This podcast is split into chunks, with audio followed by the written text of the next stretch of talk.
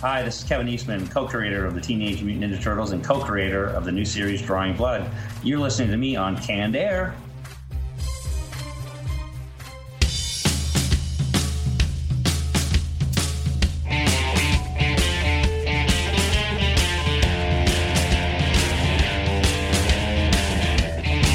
Hello, everyone, and welcome to another episode of Canned Air, your tribute to comics and pop culture. I'm Jeremy Colley. I'm Jack Doherty. And joining us today for the third time now here on Canned Air from sworddraws.com and the creator of the webcomic Always Kinda Itchy, which we're going to talk about later. And it was uh, pretty cool to read there. it's pretty funny.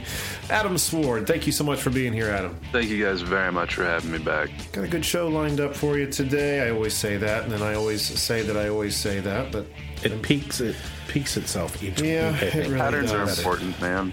Yeah, I- I no, it's, it's like cyclical. yeah, exactly. Yeah. It's going to be good. I know it is.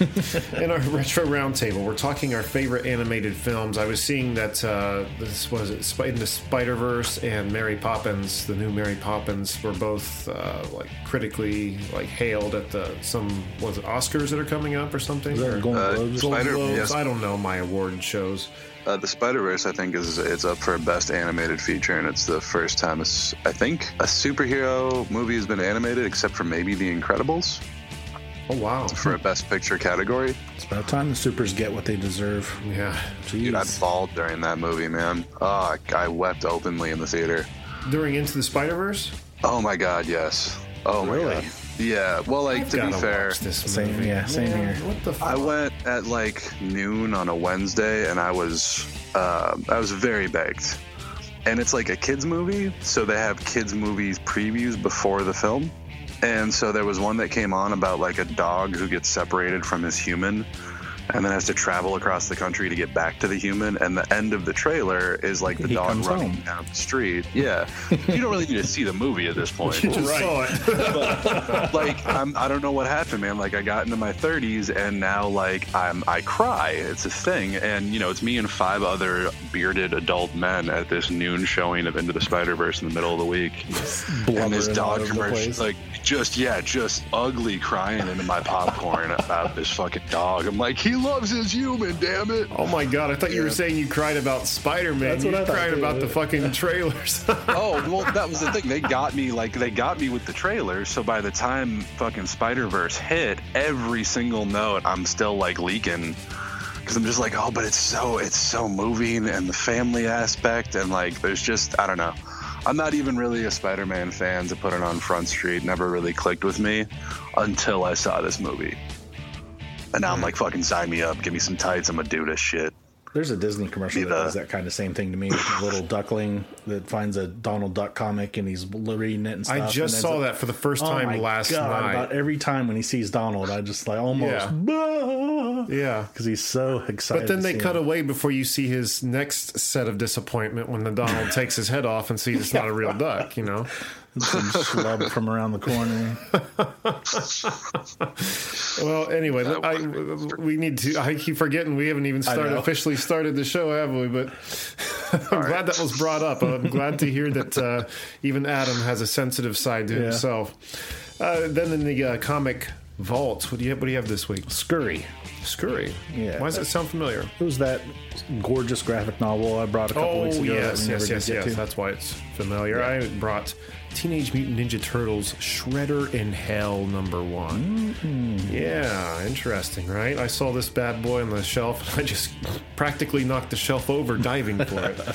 And uh, I'm glad I did. So, a few of the things we'll be talking about there, and then turning our full attention over to Adam to talk more about Always Kinda Itchy. But before we do that, don't forget to follow us on our social media handles Twitter at Canned Air Pod and on Instagram at canned underscore air.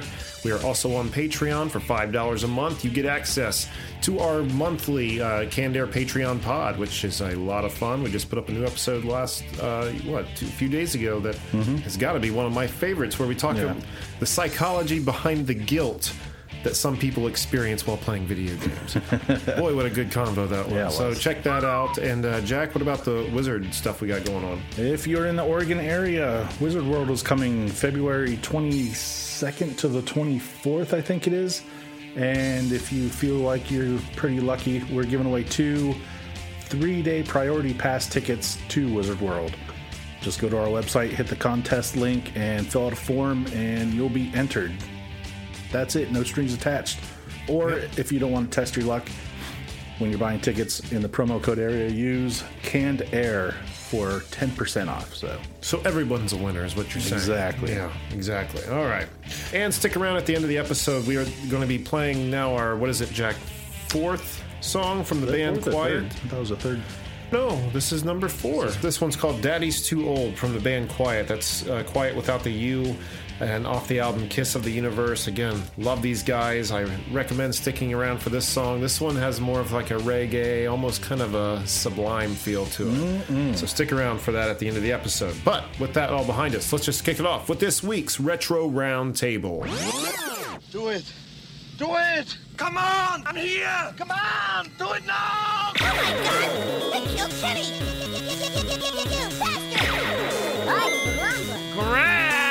Grass tastes bad.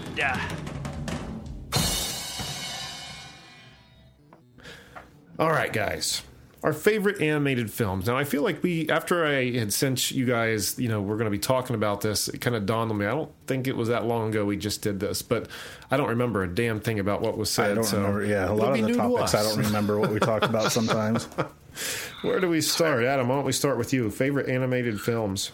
Oh my god! So this was this is a hard one for me because like there's the artsy kid in me that wants to pull like uh, I don't know like the Secret of NIMH There's nothing wrong or with like that movie. Watership Down. You know where I'm Oh, like because just- those things really did affect me.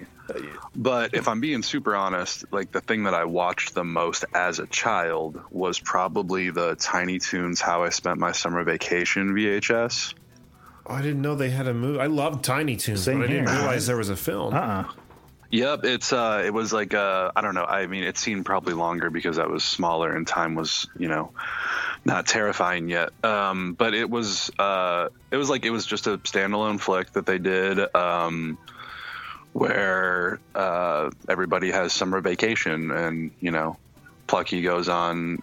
It keep tags along on the Hams vacation, and Babs and Buster go to the beach, and it's like a whole thing. And yeah, like I just it when I th- like I can still picture like the opening sequence. Like if I tried really hard, or um, I don't know, took better care of my my brain, I'd probably be able to recite the theme song because it was at least like a twice weekly thing for most of my childhood. Like that was my jam. I love that fucking movie. I'm gonna have to look that up. I didn't even know that existed. I don't think I probably have seen it. They I might have if it turned came like it into- after the initial run, or if it was during like the show's run and that came. It had to have been during the height of its popularity. It's probably Why a little would- both. They probably took the movie and put it into like three or four different regular half hour episodes, and played it through the week. You know, too. that's a that's a good thing because uh, one of the movies I was going to mention, or well, first on my list here, was from uh, same kind of example.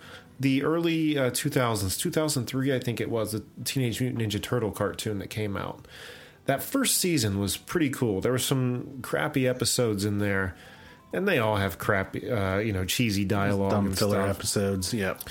But the end of it was the final assault on Shredder's palace. You know, he's got the big skyscraper in the middle of New York with like the uh, you know ancient Japan looking dojo decked out on top. You know, he ain't hiding from anybody. There's a big foot on the side of the fucking skyscraper. I mean, not very inconspicuous. Uh, but um, you know they you know for a whole episode they get ready for this you know they armor up their vehicles. They put on arm- armor they typically don't wear themselves bring in all the help they can and they just storm this thing level by level by level. And it's so cool. They actually ended up making a uh, video game of it. I don't know if it was the first or the second one but or if that was even the whole game or that was just the end but yeah you had to scale every level of the skyscraper till you got to the top and then in the cartoon um it was leo and shredder face off you know and As always. the last thing you see is leo behead him and i was like holy shit this is ballsy for In the cartoon? yes i was like this is ballsy for a fucking cartoon but Yeah. you know, they cut away from it. You see Splinter's gone, which starts, you know, that's the teaser for the next season to start. And it rapidly went downhill from there. But at the very end, right when the credits are done or whatever it is, you see Shredder's body get up, pick up the head, and then walk away. Because in that series, what they eventually did was Shredder and Krang weren't two different entities, they were one. You know, so he, he Shredder was always just a Krang body with the brain in the belly, which was uh, pissed me off, man. so bad. Oh yeah, Well, you know, you got to try things. I, I get it. I get it. But um, At least they didn't take the Star Wars route and see the head roll over, and it's actually Leo's head inside the Shredder mask. um, Dude, I that's would- such a better story. Like, I knew that story immediately. like, that's Yeah. so much more compelling. They're like, no, I couldn't do it, brothers. We weren't right for this world. also, I looked horrible in blue, you assholes. Like, why did you make me wear this? he should have had a black bandana Yeah. The whole time. You guys should, if you ever get what's his face, uh, did you guys have Peter on the show? Oh my god, Or he's he's almost. I don't think he does much of anything anymore. Peter Laird. Yeah. No, we've had Kevin, but not Peter. Uh, that's the dream. Okay. That Right. won't happen though. Matt. Guy can dream. All right, Jack. Where do you? Well, one movie that I watched when I was a kid, and it did scar me. And Adam sat there and he he'd mentioned it already. Watership Down. I don't even know what the hell that is. It's about Not a children's movie. yeah, it's serious. I don't know why our parents. I mean, they had no idea. I guess it looked like cartoons. It was Sure. a bunch of animals, but it, I know it's about about a bunch of rabbits, and they go to war with like another herd of rabbits. I don't know what you call a bunch of rabbits. A gang. A um, I don't know. They're not a pod. There They're is not a a flock. They're a not a bu- herd. bunch of rabbits. Do you know what the term is? A gaggle of rabbits. My wife is googling it right now. She's extremely supportive. Cats. Harrow? Is it a harrow? harrow of rabbits? I want to say. I'm, I'm sorry. You guys can continue. I got to find this out though. It's I'm also bug curious All right. myself. Continue, Jack. But, uh, we'll come back. I don't. That's all I can remember about it. But it was really dark and twisted. Just rabbits killing each other. Yeah, and it. I know it you. left a scar on my me and my sister. And not too long ago, Netflix redid it and did a CG version of it. what? And I was like, "Holy crap!" Told my sister, I was like, "Look it," and she was like, "There's no way I can watch it." I was like, "Yeah, I don't know if I can too." And I tried watching it, and like in the first five minutes, it just flashback memories. I was like, "I don't know if I could do this."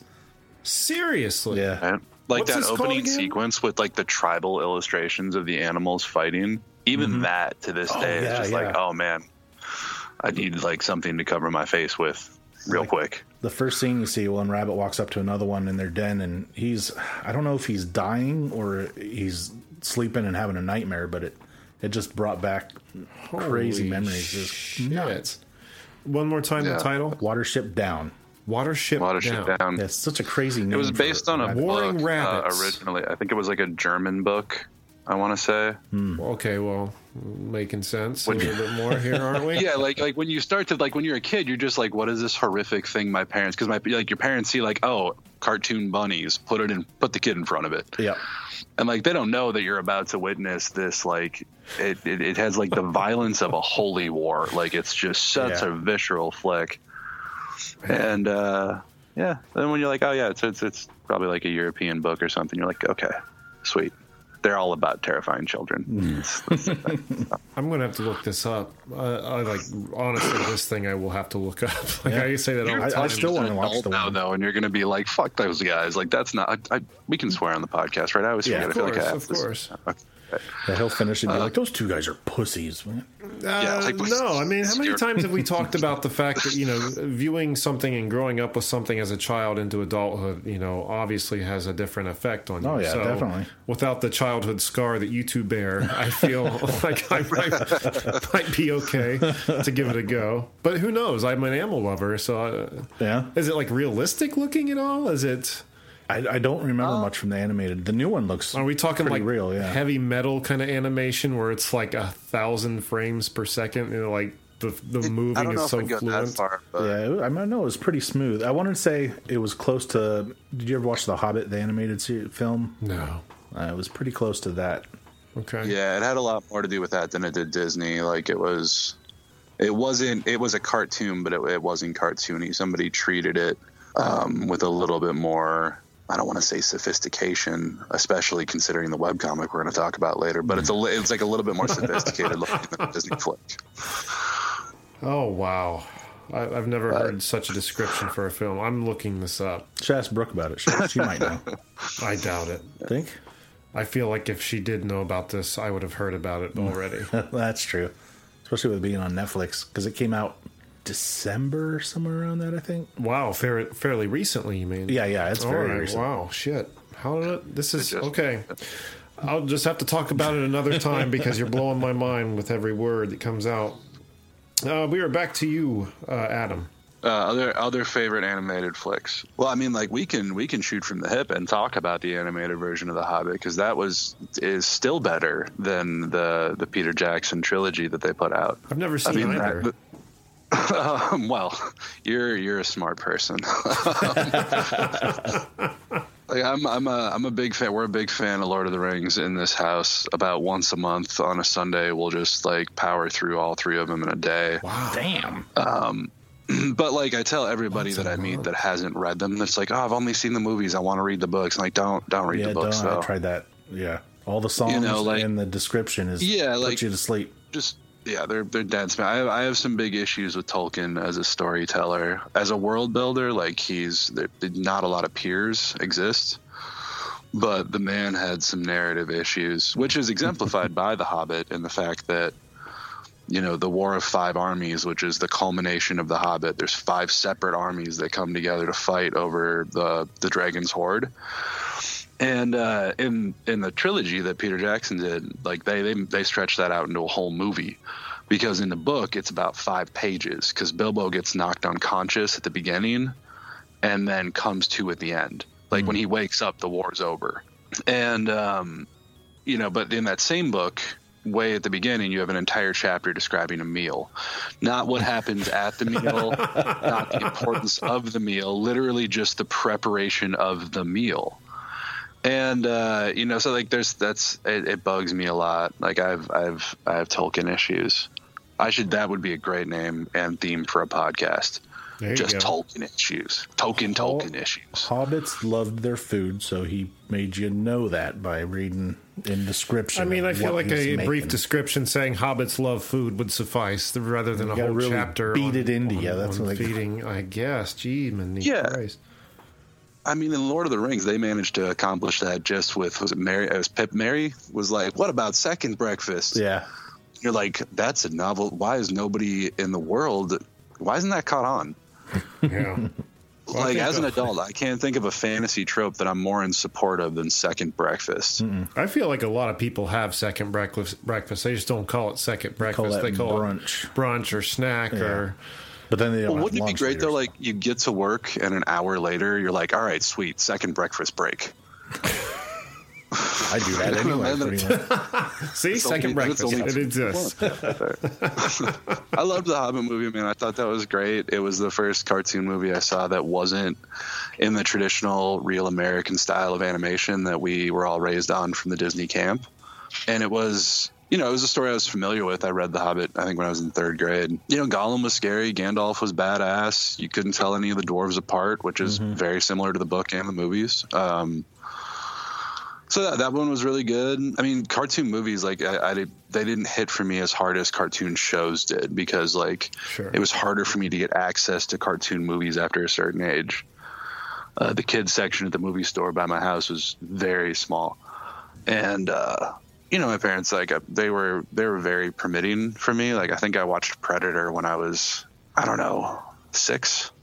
Like there's a there's a, a story in my family history about Jesse Ventura yelling at my dad um, because he let me watch Predator so young. So like I, I was I got into to regular movies real quick before I was kind of like animated stuff. All right, that's fine, but I've got uh, some good friends back home that uh, I've gr- I grew up with, and ever since uh, kindergarten, like I've been friends with these guys for like thirty years. All right, and um, their childhoods, they just you know are very similar to what you described there, Adam. You know, they were not while I was watching Disney and those, these kind of things. You know, they were watching True Lies. They were watching The I have Fugitive. friends like that, too. You know, and into adulthood, um, especially now in the age of nostalgia, when I'm with a group of friends, everybody is sitting, you know, talking about, oh, remember this, remember that, and these two are just kind of like laughing, like, oh yeah, we were watching Blazing Saddles when you were watching that, and I just. It's funny, okay, that's a quick thing to laugh at, but that's kind of sad too. You missed out on a bunch of shit, I think. And um, it's true. It's true. I mean, when, I'm, when I was four, my favorite actor was Jean Claude Van Damme. Now, there's nothing like, wrong I- with that. No, yeah. And I No, don't. but like I was also four, so like Right. hard target or like kickboxer. I'm not understanding the concepts of abandoning your post at the foreign, like with the foreign legion. I'm just like, oh, there's the dude that does the splits real good and is kung fu guy. Kicks Right. a lot of stuff. Yeah, for sure. And I'm not even. Uh, I'm not saying that your situation is sad, Adam. Please don't take it that way, because I. I, I It was a little sad. but it's okay. obviously, by our uh, conversation, you are not devoid of uh, you know childhood cartoons, but these these gentlemen were totally devoid of. Like Disney is kind of like a foreign thing to them. Which is fine. We don't all have to be drinking the Disney lemonade or No. Kool Aid or whatever it is, but um, you know what I'm saying. Uh, well, to be fair, I mean, if you consider the box office gross of the Marvel Cinematic Universe, we are all drinking that Kool Aid now. Yeah. it's- Oh, Like, there's no yeah. avoiding that Kool Aid. You can't get out of a gas station without seeing that Kool Aid plastered on 500 things. But see, those are movies that those two dudes don't even go see. Oh, really? Maybe the one sees a few of them, but from the large part, you know, large scale, they don't give a shit.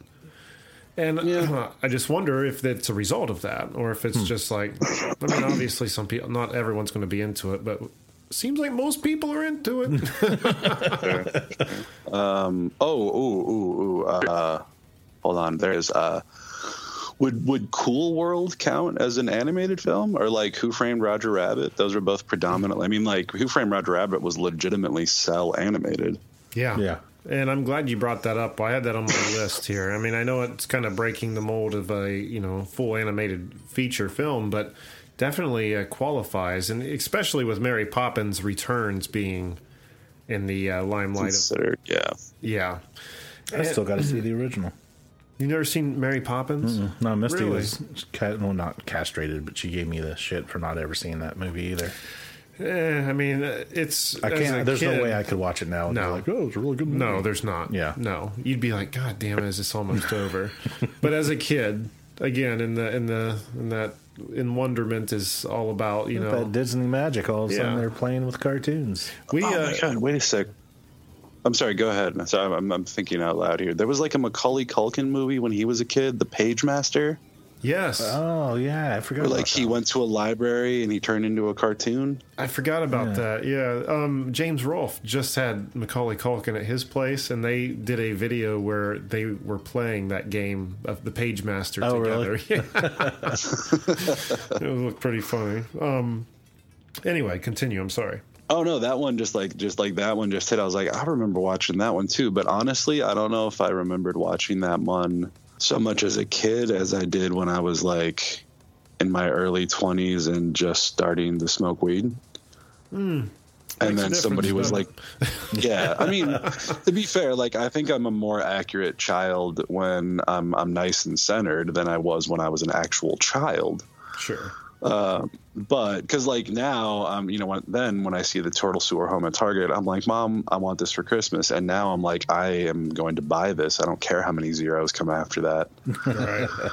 so it's like being an actionable child. That's really the appeal of making art for a living is that like it's the qu- it's the easiest quote unquote way to just stay five years old forever. Hmm. It's like I, I, I can buy a turtle sewer home and as long as i can convince somebody within a calendar year to pay me to paint something remotely turtle related for them it's a tax write-off we know about that. Yep. right you guys you guys know it's the best man like Yeah. it's just like no I, I have to buy this it's for work somehow Yeah, yeah.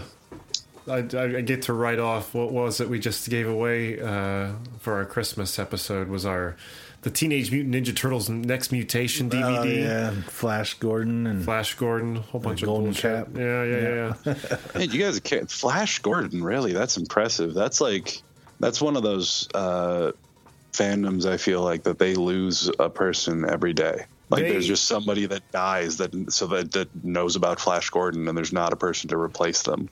It's a it's a weird thing because uh, I've heard I've known of Flash Gordon for years, but I've never seen it. And I think you had seen it, mm-hmm. and uh, I, I got it as a as a, one of the prizes for the games we were playing on our Christmas episode, and I am the one who ended up getting it. So I didn't expect much of it. I put it in. I was going to mm. wrap some gifts while I watched it, and boy, if I wasn't fucking enthralled, man, I was like into it. It was corny. It was cheesy, but. You know, I, watching mm-hmm. Batman '66. I watch a lot of like TV from the like '70s. I admit Sure. here on Canned Air, but uh, so I'm kind of just So it fits in used that whole to genre. cheesy, you know. Yep. But um, I don't know where I was even going with that. Flash Gordon, man. Yeah, he's There's no- fucking you, awesome. you don't need to go anywhere. Like, He's a if Queen miracle. does a song about you, you're good. He'll save every one of us. It has the best character description ever. You know, they don't spend time on it. It's just like, who are you? Flash Gordon, quarterback, New York Jets. Fuck you. you know, that- that's it. Got it. Yep. That's all you get. Excellent. Need no more, no less. on with the action. Yep. You know, um, You know, that's something that you you miss out on is that that simple introduction of concept. Like that, we, things are so convoluted in storytelling now, and people are so so concerned about details and backstories that like you lose out on on a certain appeal of a place where you're just like, hey, this is it. Yeah, why And can't then it, off to the this is just you go. it. Let it be. yeah. Don't dig too deep. Just to accept it. It's Yeah. amazing. Right. You know, I wish, that, um, kind of going back to Mary Poppins, you know, when they announced this whole sequel, I was just kind of like, what in the hell? You know, I'm not the biggest Mary Poppins fan. Yeah, I've seen the movie. We went, and, uh, when we were in New York, we saw it on Broadway. That was incredible.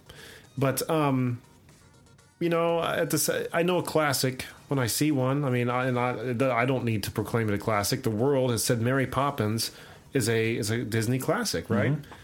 Why the returns? You know, it's just it's so tacky. I think. I think it's Yondu's fault.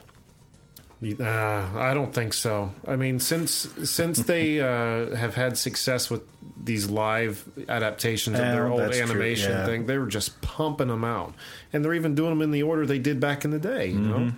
For the kind of for the most part. I guess we're getting Aladdin and then uh, Lion King's to follow. But man, I uh, what about the Little Mermaid? They skipped that one, didn't they? That I keep Well- seeing that that's coming on, or someone else made it, and it's a horror movie now, and it, I don't know. It's just Yeah, you can't place. really do a live action Little Mermaid and not have it raise some serious questions. Yeah, oh, it- yeah. the I see where you're going, yeah. way easier. You know what I mean? Like, but after a while, you're like, that that dude wants to fuck a fish lady. like, you have to confront that. It's kind of hard to keep it clean after a little bit. Yeah, But they all do. All the all those princesses and princes in all those stories. I mean, what aren't, aren't they all fighting for that? The right to do that, fight Sort for of, the right yeah. to do get nasty, right? yeah. I mean, that, that was the whole down to. thing. With uh, I remember when they did uh, when Hermione was in the Beauty and the Beast live action. Um, everybody was freaking out because they made one of the main characters gay. Yeah, and uh, I saw a reaction video to one of the the posts somebody had made about that. This dude was like, like you guys are worried about a gay character, and the main like Hermione is trying to fuck a water buffalo. Yeah, like you're all right with that, but somebody's gay. Oh no! Yeah. I understand. Oh, this is such a fine wire to walk right here. Um, there's no issue with having a gay person or character in a Disney film by any means. I think maybe what people's dispute with it was that they weren't maybe communicating that well was how it was done. Uh, was just like I don't know because when we went and saw it, and there was like the camera kind of just cut away from everything to show like, look, we got a gay person in our film, and then cut back over, and I, it just felt kind of tacky. Where if they just would have integrated it normally, you know, not had to step aside then to people show wouldn't us. have noticed it so much, and we were doing a big deal for Right, and. I feel like right that's now. what it was. Yeah. Was just look at what we've done. I don't know. I th- like, think it should have been done more subtly. and co- What's You're talking about tacky in the context of a movie that has a singing candlestick. Touche, Adam. Touche. But like uh, not for nothing like i agree that like you know ham fisting in um social awareness and inclusivity it, there's obviously as time progresses and you no longer have to ham fist it in when it just becomes an integrated and accepted part of narrative Exactly. then exactly. sure like it can be something really subtle like when they made uh, sulu officially gay in the kelvin timeline in uh, into darkness or not into Yes. darkness star trek beyond the only thing that happened is they get off the ship he picks up his daughter and then walks off holding his husband's hand And that's perfect. I Yeah. mean, that's perfect. yeah that would that's great but like that's also like even that was met but with massive resistance. Uh like by no less than george takei himself who was like i never played him as gay even though i'm gay. Like why does he have to be gay? Why make sulu gay? And you're like well why make spock fuck uhura? Like why remake anything at all if you're not going to try and like there's no point in just rebooting something for the sake of rebooting it. Like unless you have something a new angle to tell a story from why bother you know? And especially for like coming from the world of comics i'm always astonished by that man when people are freaking out about black lady iron man or lady thor or, or black spider-man like, apropos of an animated film people get so up in arms like you're you're damaging the character this isn't my character and it's like motherfucker your character still exists Right. like if all you ever want to read is the fucking you know Humberto Ramos fucking Spider Man or like you're really into how misogynistic and homophobic Frank Miller's Batman is, that still exists out there for you. Nobody's erasing that. But even like the the reason it's happening, especially with Disney related properties, is because Disney doesn't actually have morals.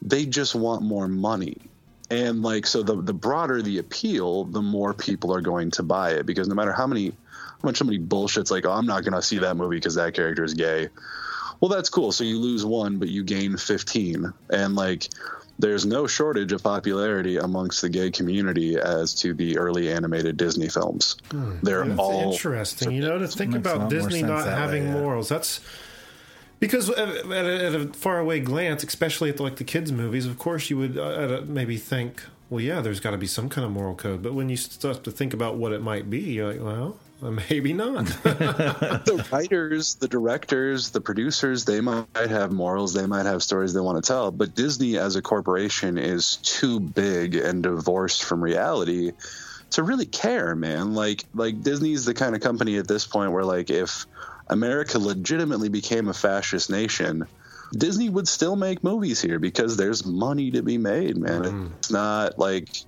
corporations act like viruses in that way, and they, they don't care what their host is as long as their host has resources. they just make Still sure Disney doesn't give a shit if- fascist yeah. people in the Beauty and the Beast films. Yeah. Right. Like, you know, the fascist thing with Disney is especially kind of a touchy subject. Um, you know, with with Disney's some of Disney, like Walt Disney's worldviews, but um, you know, they're, they're even like the original Mary Poppins on that topic is even getting flack right now because of the uh, the minstrel scene where all of the kids are like like they have the coal dust all over their face. Yeah. There's there's there's a legitimate outcry now. They're like, this is basically blackface, you guys. Like it's it's not it's not, but it is. You know, it's it's the closest you can get to blackface without it being blackface. That's reaching. Yeah. I mean, weren't they with, like hanging out with chimney, Chimney sweeps, sweeps, and shit? yeah. Come on. Sure, they absolutely were. Um, but it's not just like the context of like, oh, they were hanging out with like it also happened to take place in a musical number, and there's like I don't know, there's like a whole rabbit hole you can go down there. But uh, you know, at the end of the day, it's she still fell in love with a water buffalo, and that's more concerning to me. Like.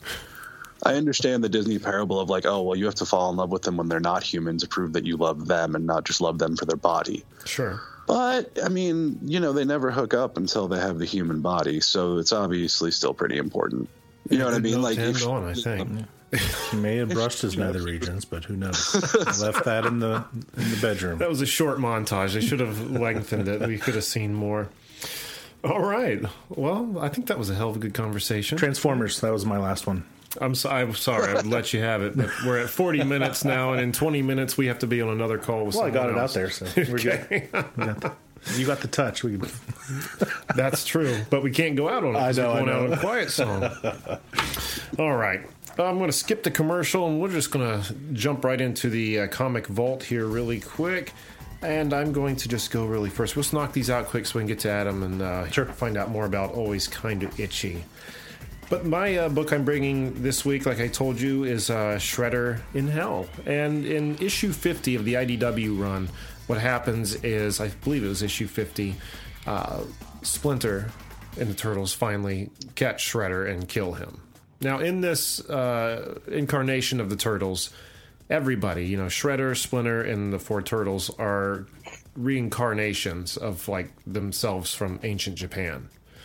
So death really doesn't mean shit for them, I guess. Right, now that I think about it, but um, you see, um, he gets beheaded by Splinter, you know, and they kind of have a, a coming to at that moment where Oroku Saki questions his path. Have I been doing the right thing?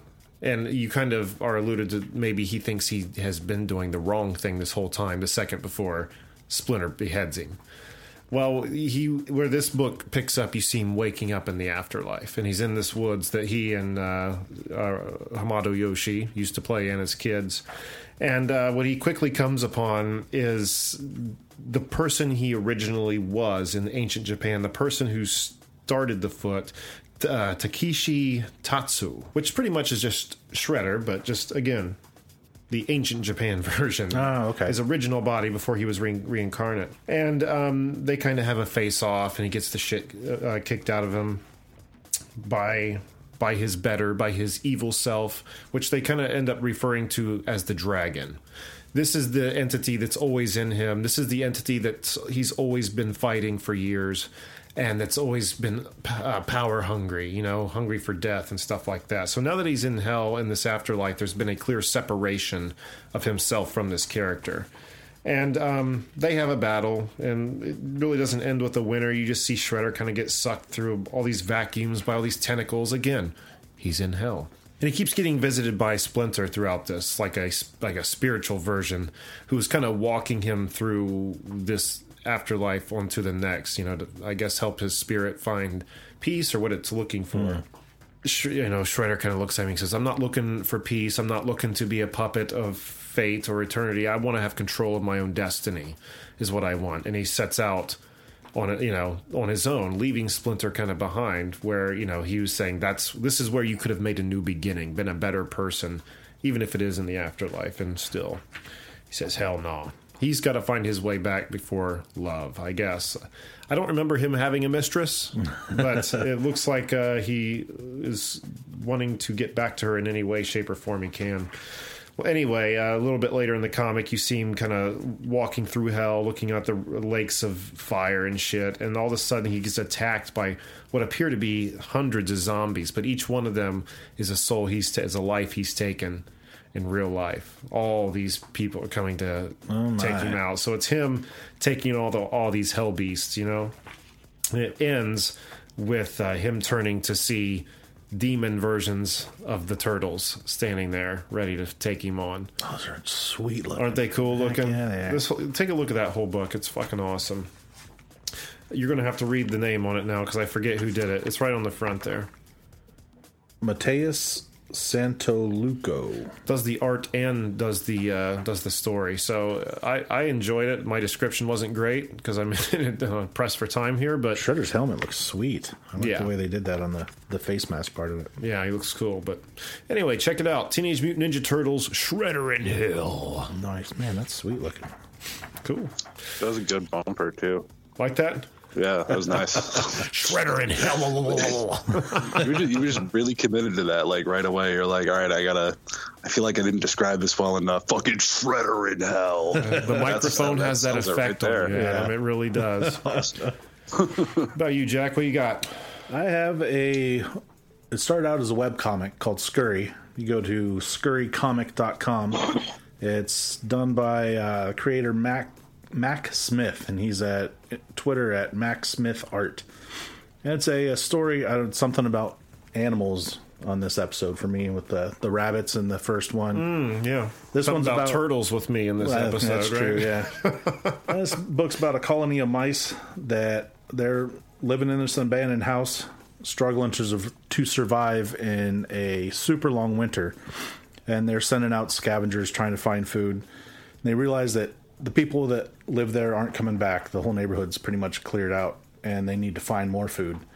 And while they're going to find more food, they're running into a lot of different birds, wolves, gangs of cats, any of your evil doer animals, I guess. Anything bigger than a mouse. Yeah, pretty much. Even rats, I guess, Yeah. are in there. But the the artwork that that's pretty much what sold me the first time. Just seeing one picture of a mouse standing in front of this giant turtle. That apparently I haven't gotten that far in the book, but he's like some wise turtle, maybe showing him the the main character. I think his name is Wicks on his way to find where this truck, abandoned truck full of food is that everyone's heard about. Hmm. But it's just a big adventure. Jeez, that is a beautiful premise, man. Like like you're saying this out loud, and I'm like, I would never in a million years think of a story like that. But as soon as you're like mice surviving winter in a barn, there's so many logical steps in that process that are really captivating. Yeah. Well done, Max Smith. That's fucking like I haven't I have no clue what you're talking about. I'm already sold on this book. Holy shit. And it's so, I guess it's kind of easy writing because, like, your villains are easy because it, a snake is always going to be a bad guy. yeah. A cat versus a mouse is always going to be a bad guy. This, the, I can't think of the word, whatever it is that they have going against him constantly. There's, I mean, you're a mouse. What are you going to do? Yeah. I wish they'd do a comic Right, about the mice mouse that live in my fucking basement. I could zero in on those bastards. But that's mine. It's a gorgeous comic. It's uh, what, two trade paperbacks. They're or not paperbacks, but hardback books. Yeah, they're That are- beautiful. I think it was around They're 200 gorgeous. pages each, but yeah, they're they're amazing. The artwork's awesome. Scurry. They're going to look good on a bookshelf. Yeah, they are. For sure. Very good. All right, well, with that behind us, let's talk about another comic here. The one we're all here to talk about. Always kind of itchy. Adam Sword, again, thank you for being here with us. And man, you got to tell us a little bit more about this web comic. You sent us some samples of it, and it looks to be uh, like strip format. And what I've seen thus far is pretty amazing. Uh, the first one, if I hope you don't mind me mentioning one of these. Please do. They're, Title they're makes all me feel kind right of now. dirty a little bit. is number three, where he's just you see this character sitting in a recliner eating cereal, munch, munch, munch. Next square, he's putting more in his mouth, munch, munch, munch. And then the last one, is so he says, "I bet cereal would make a." cl- I'm sorry, it's really tiny. Metaphor for life. Metaphor life. for life or something. Yeah, sorry, I have it really tiny on the screen. I should make it bigger, but It's all good. I love how the comic beat the joke to the punch. I guess it got there before the joke did. Yeah, it's uh it's I don't know, man. I'm I'm really this is really different for me. I've been, you know, making comics for like a decade and I've never really tried the comic strip format. Uh I like really briefly about 10 years ago like I started trying to do a web comic and it fizzled out after like 8 strips cuz I just couldn't think of anything. I was like I'm not funny. Like what am I to say? And it turns out not being funny and not feeling like you have anything to say would eventually pave the way for the web comic that I'm now doing. right. You know, I'm, I'm handling art duties on two separate standard like floppy comics right now um, that are both like mini series. So I don't have a lot of time to work on my own projects. And then, you know, with tattooing tagged on top of that a couple days a week. The beginning of the year hit. I had I was on a social media blackout for pretty much all of December. Um, and it's like I need to do something, man. And I had drawn a promo for the for the podcast that we do. Uh, the end of the year podcast is just me and my buddy. One of us couldn't make it, so it was just me and my buddy Billy. And instead of doing any formats or having any sort of theme, we literally just put music on and talked for like two hours.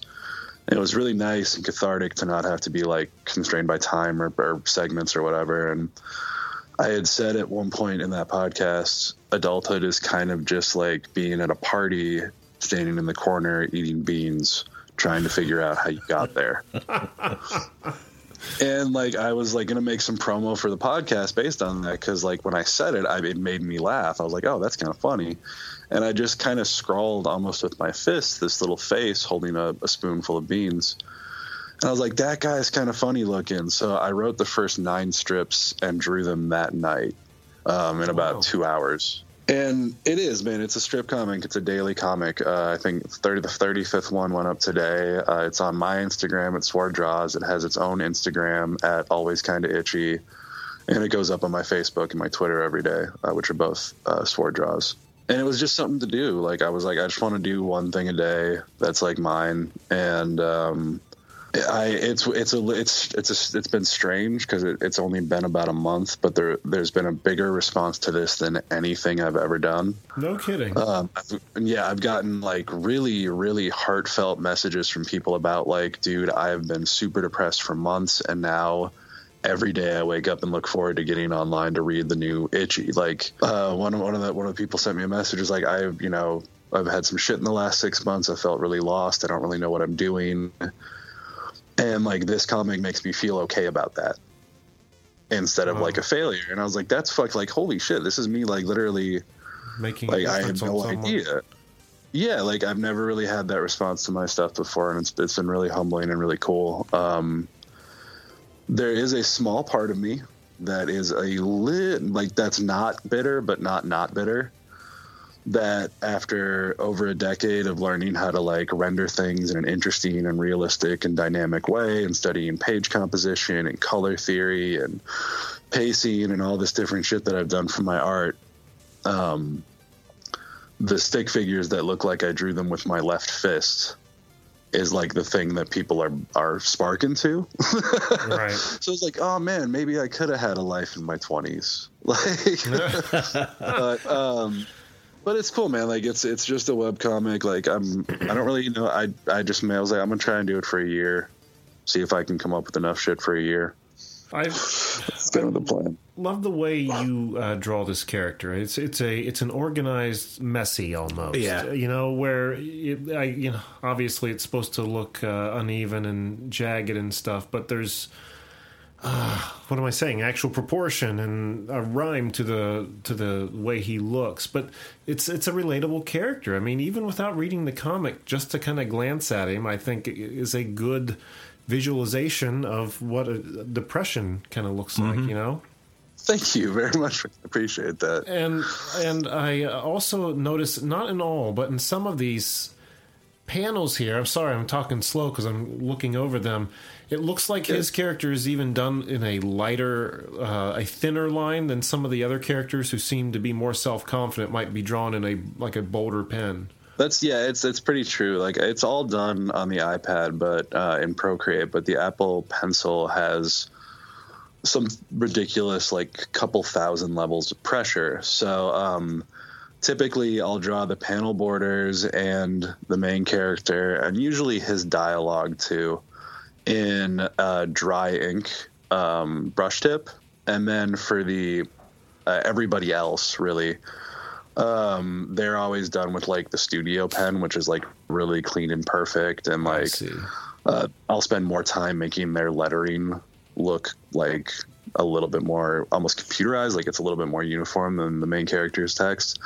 So like my, I, we had a big conversation because i was like flabbergasted. My dad he's like this is the best thing you've ever done. And i'm like are you fucking kidding me? Like after all the time I spent learning how to do this shit, this is what you like. But um, so my buddy was trying to calm me down because like he was like, dude, this is like yes, it looks sloppy, but it's obviously informed by an education and, a, and an expertise in in storytelling visually because you do have all these things. And then that was like 15 strips in, and I went back and looked, and I was like, son of a bitch. Like I didn't even realize I was doing it, but all the confident people have like parallel body lines and perfect circles for heads Right. and like all these different little cues. I was like, I didn't, I didn't really realize I was doing that. And now that I like have that vocabulary set aside, it's even easier to do them. Right. So I, I just like it's usually the last thing I do at night at like 3 a.m. when I'm just zonked and I'm like, oh, I don't want to do this in the morning. What's funny? Well, Cereal.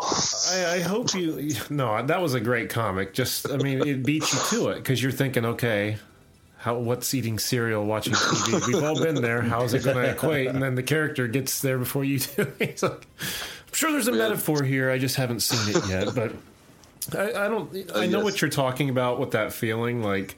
This is what you like after I've been working on all this, but uh, isn't that some kinds, sometimes the way? I, I know when people get creative. I know in my own uh, my own case in the past, you know, when I've written music before, there have been songs that I'll spend time on, a lot of time, too much time, and trying to get perfect. And then there are others that I'm just like kind of frustrated or annoyed with. I'm like, ah, I just want to get these done and out of the way. So I'll just haphazardly write them quickly and then get them done. And then when they're done, they turn out to be the best songs. People like them the the best, or I like them the best. You know what I mean? I think that's one of those things that, that keeps you moving forward as an artist is because it's if you get to a point where what you expect to be successful is always successful, then there's literally no reason to continue honing and refining. Right. So like when those things that you think are, you know, throwaways for lack of a better term, or somehow beneath your prowess in your respective art form, when those pop, what it really does is show you that you actually know fucking nothing about what you're doing. because obviously if you knew anything, you would have been able to predict that. You know what I mean? And that's that that's why it's important to have an audience is because like when you create art in a vacuum, it, it can't escape. You know, you need you need that that thing to throw it at to see if it sticks or if it bounces or if they catch it. You know what I mean? Sure. No, I get it, man. You, you've got a gem of a comic here. I've got to agree with uh, what everyone's saying. And I, Well, I, thanks, I, I can't say that it's uh, your best because I can't remember. I don't think I've seen all of your stuff. Well, Uh, I don't know anybody that has. okay. It's But- buried deep, man. but I'm digging this quite a bit. Well, Quite a bit. I'm- I'm Um, I'm keep entranced it. by it. But where can yep, it's and it's all free. that's the best part. Where can people check this out? Um, okay, so I put it up daily on my Instagram, which is at Sword Draws. Um, and then my buddy Billy started uh, an Always Itchy Insta, just the comics, if you don't want to see what else I'm doing. And that's at Always Kinda Itchy. Um, and then it's also, it goes up on my Facebook every day too, which is my Facebook ID is Sword Draws. But I hate Facebook, so that's, you know, get on the Insta. We've talked about uh, starting uh, like a Patreon for it, um, where you know for like three bucks a month you get the daily strips, and then you know you get a free copy. I'm probably going to do seasonal collections of them, because like before I got into comic comic books, like I grew up on Calvin and Hobbes and Garfield. Oh, So those were the yeah. books that I had, you know, and so it kind of makes sense to me to be like, okay, well, you know, this is something that you know I can like. I'm I do shirts. We just started offering shirts. Um, each shirt is just literally a white T-shirt that I buy from Target, and then I draw the main character's face on it with a fabric pen, and then write something somewhat amusing, maybe, or depressing. I don't know. But That's like cool. you know, Each it's a one's a warning one of a on the kind, shirt. right? Yeah, and it says right on the thing, like, probably don't wash it a lot. Um, the shirt's probably going to be a new one unless I'm too lazy to go to the store and I happen to wear your size.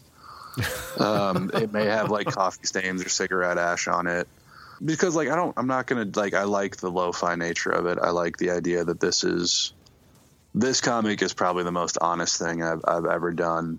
And, uh, I'm, it's really unexpected and I'm really into it. And, like, I'm going to try and submit it for syndication probably Oh, nice. just to see because why not like I, I don't imagine you'd pick up like this like the fucking local paper and you'd see it next to ziggy and zits and shit but maybe in like the city pages or Yeah. something No, I agree. I agree. It's a different. There's a different climate out there. I think something like this would uh, find find its place comfortably. I Oh, mean, I'm again. I, I can't stop looking at it. I just I'm Same here. staring at it. It's really cool, i'm gonna keep doing it regardless of whether or not it becomes a financial uh, perk of any sort. But at the conventions i'm doing this year i'm gonna have uh, seasonal collections like basically three months worth of strips in a book. And then uh, the ones that get like a lot of there's a few that are like front runners for ones that people really really dug. And um, i've even thought about just doing like like they're like three or they're was it i think it's five inch by 17 inch prints of just the strip oh, wow. um, That'd be cool. that people could buy and like take home and frame or something. I don't know. I kind of stole that from Calvin and Hobbes because like there's very there's only two official pieces of Calvin and Hobbes merchandise, and they were both Scholastic learning to read books. Everything else has been bootlegged or done illegally, and Bill Watterson just doesn't care. But you can actually order a lithograph of a strip. Based on like the date that it was released. So anybody can go. Like I went back and found the strip that came out on the day I was born, Oh, I see. and it was like Calvin thinking he was invisible and taking off his clothes and trying to steal cookies.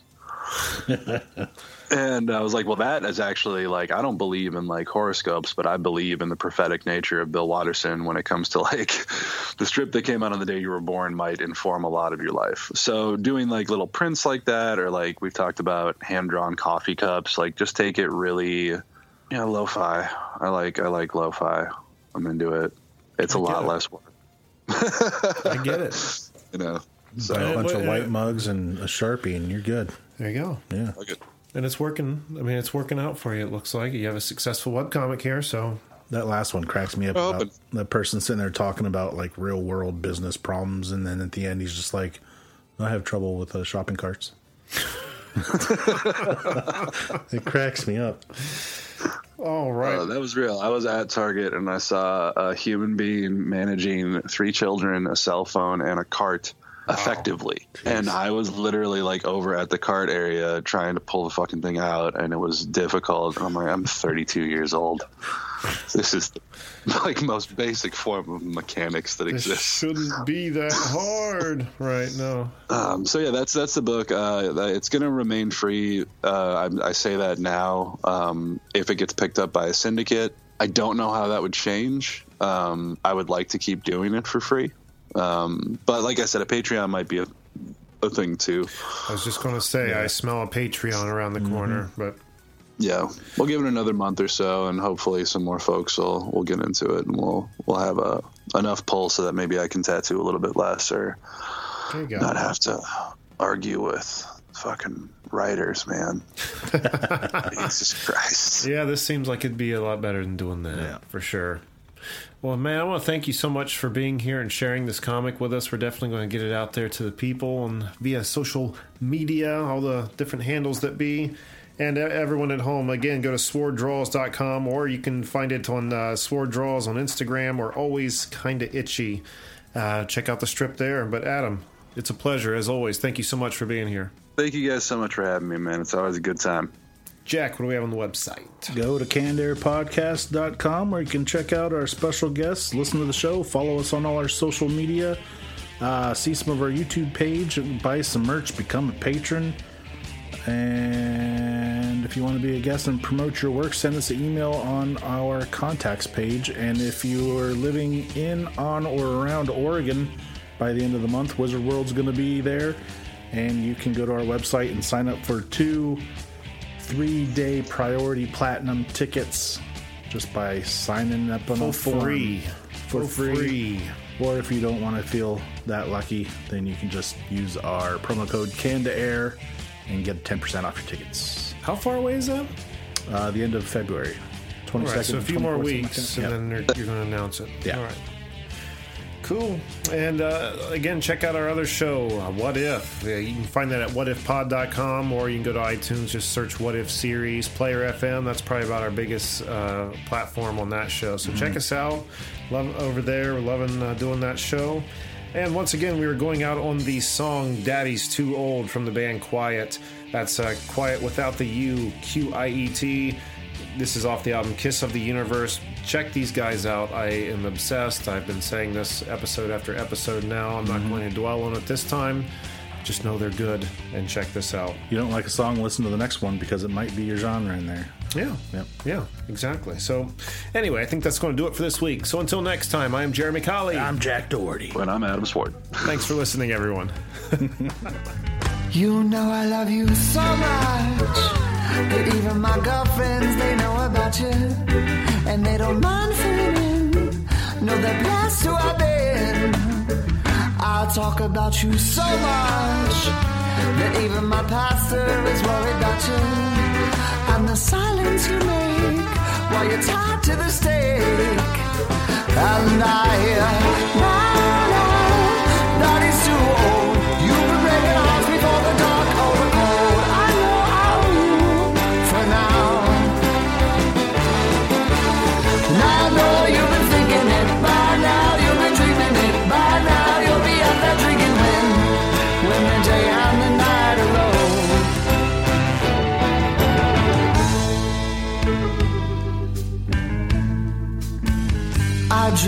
about you so much. I can hear the spirits, they speak about you. And they say we must reel. For she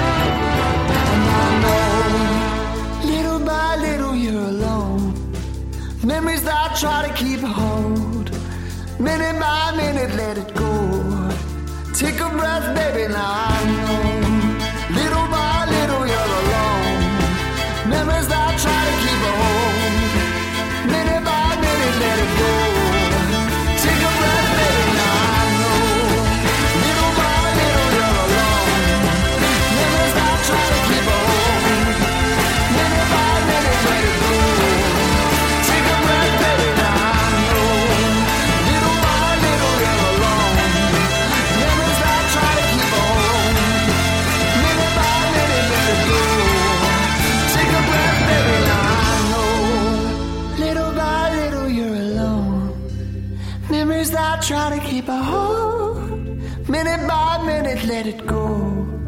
Take a breath, baby, let it go.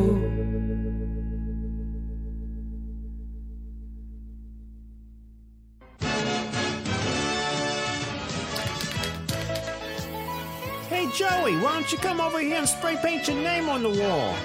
But I don't wanna. What are you, chicken? Hold on there, boys. Wow, it's Flint! Instead of writing your name, write cannedairpodcast.com and help spread the word. Well, that's a great idea. Now we know. And knowing is half the battle. G.I. Joe!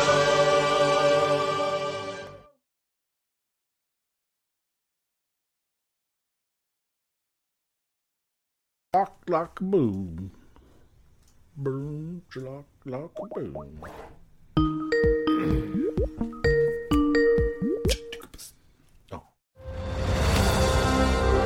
I'm Ken Harbaugh, host of Warriors in Their Own Words, a podcast that presents the unvarnished, unsanitized truth of what we have asked of those who defend this nation.